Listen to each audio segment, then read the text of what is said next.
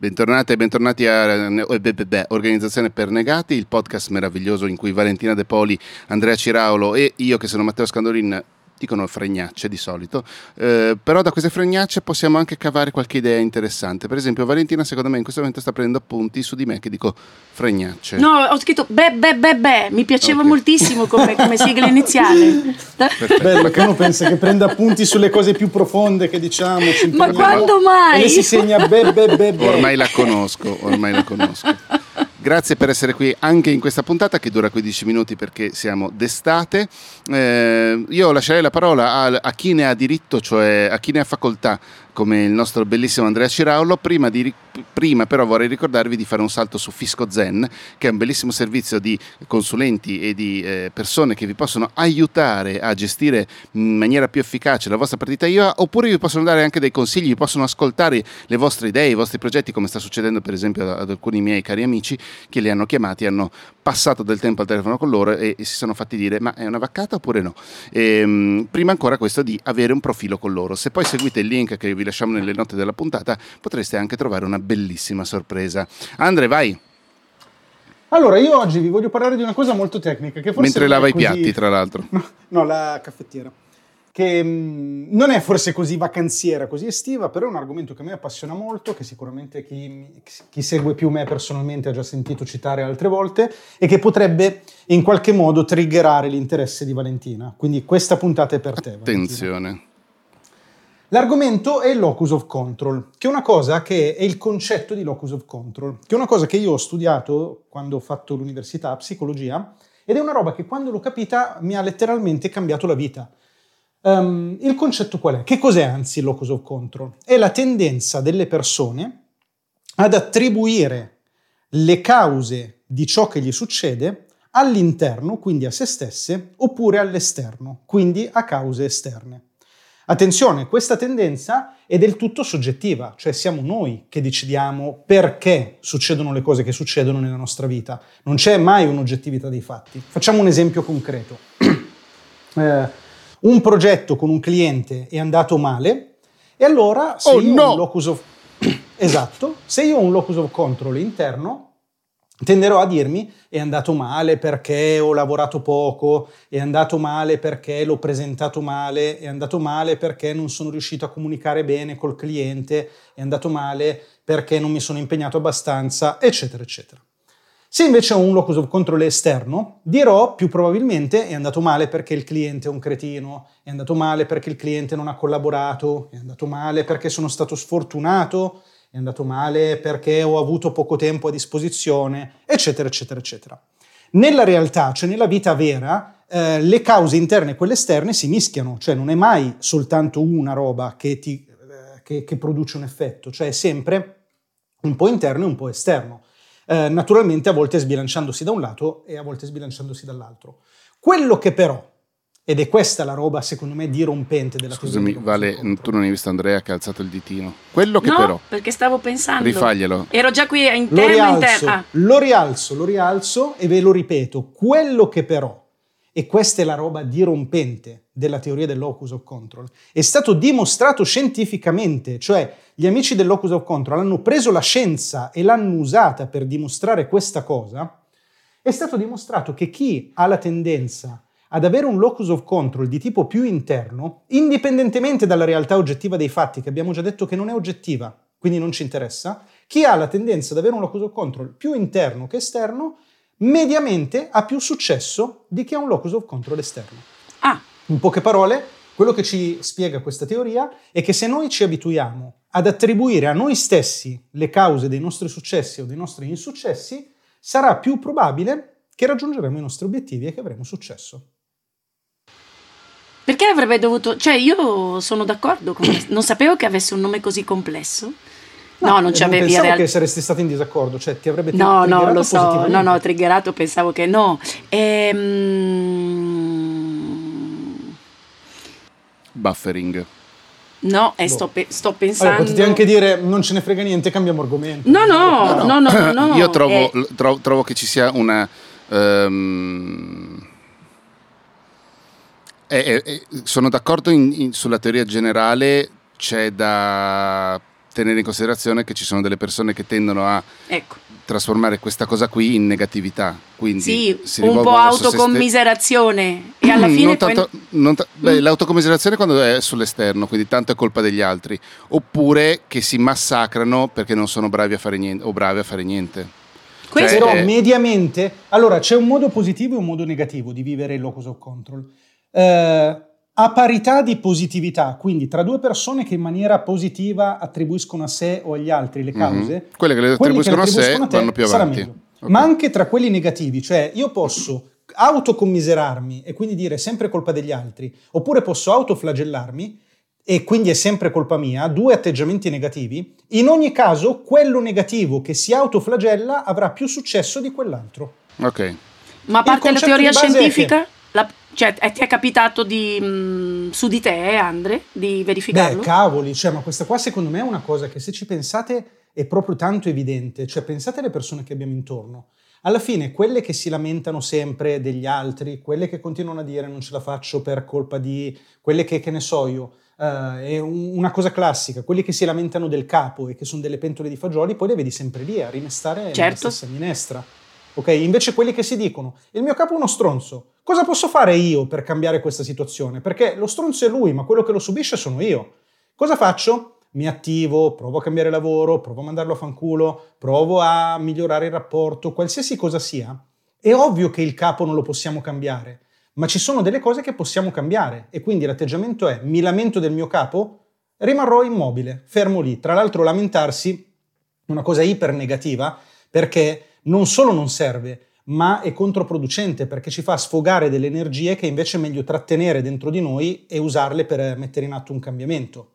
Quindi lo uso contro l'esterno, io mi lamento del mio capo, rimango lì immobile, lo uso contro l'interno, ok, considerato che lo stronzo è lui, ma io che cosa posso fare nella mia vita per migliorare questa situazione? Che non vuol dire sempre risolvere, ma vuol dire migliorare. Magari io avrò sempre una situazione lavorativa pessima, beh, sarà meno pessima che se io non faccio niente.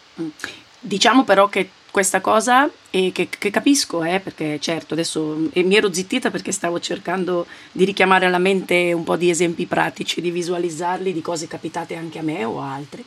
Ed è vero, però eh, c'è quel rischio lì proprio, io adesso l'ho chiamato autocommiserazione, non so se è la parola giusta, però che può diventare anche una specie di, di abitudine, quella di colpevolizzarsi e il problema è che se però a questa colpevolizzazione o presa di coscienza di avere effettivamente fatto qualcosa che non... um, che, che- che- che aveva un limite, che ha provocato quindi il- la non buona riuscita di, di- di un, di un obiettivo, il non raggiungimento di un obiettivo, cioè se però non è seguito da un'azione o da una- un, un provvedimento, cioè è come se non bastasse riconoscere Fermati, fermati, ce l'ho, vai. Ferm- ce fermati l'ho. tu, Andre, scusami, ricordati sempre che non hai la cuffietta in questo momento con il microfono, quindi non guardare dalla parte opposta del microfono come hai fatto prima. Oh, Scusa, non lo farò mai più? Ecco, tipo questo. Allora, Ah. ce l'ho, ho la soluzione, cioè ho la risposta, Vale. Perché in realtà io vi ho detto solo un pezzo della teoria, c'è un altro pezzo, quindi tu sei molto, come sempre, sei molto acuta da un punto di vista della psicologia e della psiche umana, perché da un lato c'è l'interno e l'esterno, ma dall'altro immaginati proprio un quadrante, ok? Nell'altra- nell'altro lato del quadrante, bello lo sguardo di Valentina, quando le ho detto immaginati un quadrante, Eh no, ho iniziato a tentare di immaginare E, lo imma- quadrante eh sì, certo. e non ci sei riuscito. L'ho disegnato? No, no, l'ho disegnato. Ok? Quindi da un lato c'è quello, ma dall'altro c'è anche... Mentalmente intendo, scusa. C'è il eh, pensare di avere o meno il potere di cambiare quella cosa. Quindi, locus of control interno. eh, non ce l'ho fatta perché sono disorganizzato. Sento di essere più organizzato o penso che quella cosa lì non posso cambiarla? Locus of control esterno. Ehm, è andata così perché, perché il capo è uno stronzo, quella è una roba che tendenzialmente posso cambiare, è andata così perché sono stato sfortunato. Quella roba lì non è sotto il mio controllo, la fortuna o la sfortuna non la decido io. Quindi il massimo dell'efficacia è in quelle situazioni in cui noi sentiamo che una roba dipende da noi e possiamo cambiarla. Diciamo che secondo me il trick fondamentale è cercare di rendersi conto in una maniera sana e che non sia autoflagellante che la maggior parte delle situazioni, se non tutte, sono almeno in piccola parte sotto il nostro controllo e almeno in piccola parte abbiamo un potere di cambiamento. Ok, sì, senza illudersi comunque di essere onnipotenti, perché comunque... Sono le aspettative, le aspettative Esatto. devono essere tarate giuste. No, e anche i limiti che effettivamente a volte ci sono, cioè rispetto non è tanto dire il mio capo è uno stronzo, però ci sono dei limiti strutturali ne- ne- nei- insomma, ne- nell'ambito lavorativo che purtroppo non dipendono dalla nostra volontà e credo che a quel punto, perché questa cosa funzioni, però tra le consapevolezze ci deve essere anche quella di individuare bene quali sono i limiti degli altri, adesso degli altri non sto per- parlando solo di persone, eh, ma anche di, di- di ambienti, di entità, di, di modi di procedere che purtroppo non dipendono Eh, veramente dalla Vale, nostra volontà. Sai cosa? Lì, quella secondo me è una, diciamo, un fraintendimento tipico di questa teoria. Perché se io ti dico, tu hai il capo stronzo, io sono sicuro al 100% che tu puoi modificare quella situazione. E tu ti dici, ti verrà spontaneo dire, beh, però non è detto, perché magari io ho a che fare con una persona che non intende cambiare. È verissimo, ma non è detto che debba cambiare lui. Puoi cambiare, Devi cambiare tu. tu, certo. Sì, puoi sì, cambiare tu hai ragione. l'approccio che hai al capo. Quindi il capo non lo puoi cambiare, prendiamone atto, cioè cavoli, io ho avuto a che fare con dei responsabili, per fortuna oggi non più, eh, che sentivo che in nessun modo avrei potuto cambiare, che erano pessimi. E, e cosa ho fatto? Sono cambiato io. Porta Hai cambiato decisioni a- può portare a, a- a- sì, però può portare anche a decisioni drastiche, che non dico che possano essere pericolose, però una consapevolezza di questo tipo può portarti spesso, visto come, come siamo purtroppo obbligati a lavorare, a volte appunto di fronte a compromessi e che se, se li, li riguardi dopo col senno di poi di mamma mia, ma io cosa ho accettato? Ecco, se tu sei consapevole in quel momento, facilmente per fare un discorso onesto con te stesso rispetto a, appunto a- alla tua capacità di reazione, è che sei di fronte a una scelta che dice ok, lui non può cambiare, io posso fare qualcosa, sì, che cos'è questa cosa? Andarmene, che non vuol dire licenziarsi, ma mollare un lavoro, dire proprio questa cosa qua è- non fa per me, perché Mm. io so di avere un limite sul quale posso lavorare, però ho riconosciuto anche il limite dall'altra parte e, e il mio- la mia reazione non può essere altro che abbandonare quella relazione. Eh sì, cavoli, più, di, più prendere in mano la situazione di quello, cosa c'è? Eh no, però è, un- è una scelta molto coraggiosa. Io, per esempio, non sono una coraggiosa da quel punto di vista. Forse voi di più. Matte, forse, per esempio, sei uno che... mm, Ah, mi butta dentro sempre a caso nei No, discorsi, è perché sto- io ho davanti caro. voi, vi guardo negli Qualche occhi, puntata sapete fa ti che- ha dato dell'intermedio, Matti, ti Infatti, ricordi? Sì. madonna. che vuol dire il più equilibrato, semplicemente.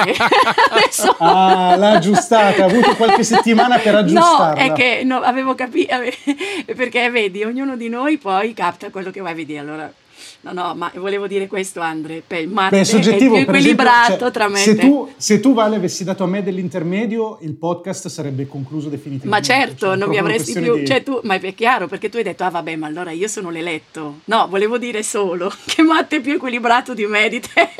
Sì, ma questo qualche puntata fa. sì, oggi non si sa. No, di- no, Matte, non è vero? Cos'è? Cioè, che. mm, forse c'è anche una questione di. Boh, ok, io dopo la certi lavori- consapevolezza Certi lavori Ci vuole- li ho mollati perché ci non, vuole il coraggio. non avevo più intenzione di, di sottostare a, a quel rapporto lavorativo lì. Però mi sono anche Secondo me- trovato nella condizione di poterlo fare. Io sono pavida allora, in confronto a voi. Secondo me, sai cosa vale? Io non lo definirei coraggio, cioè secondo me a volte è una questione davvero di amor proprio. Secondo me è quello che manca. È una questione, come cantava Gino Paoli, è una questione di sopravvivenza. Cioè, io penso che se tu ti vuoi bene, non, non è una Scusa. questione di coraggio. Cioè, tu dici, non ti sottoponi a una situazione, a una situazione che ti fa stare male. Beh, non è vero. Eh, Cioè, non No, possiamo fare dei discorsi vuoi- se ti troppo... vuoi bene, sì. Mancano 30 secondi. Eh, però mh, sappiamo benissimo che ci sono dei rapporti, soprattutto personali, che- su cui, in cui questa roba qui va a, a- a- a gambe per aria. Comunque noi Male, siamo tutti e tre dei male. locus interni, ve lo volevo dire. Credo di sì.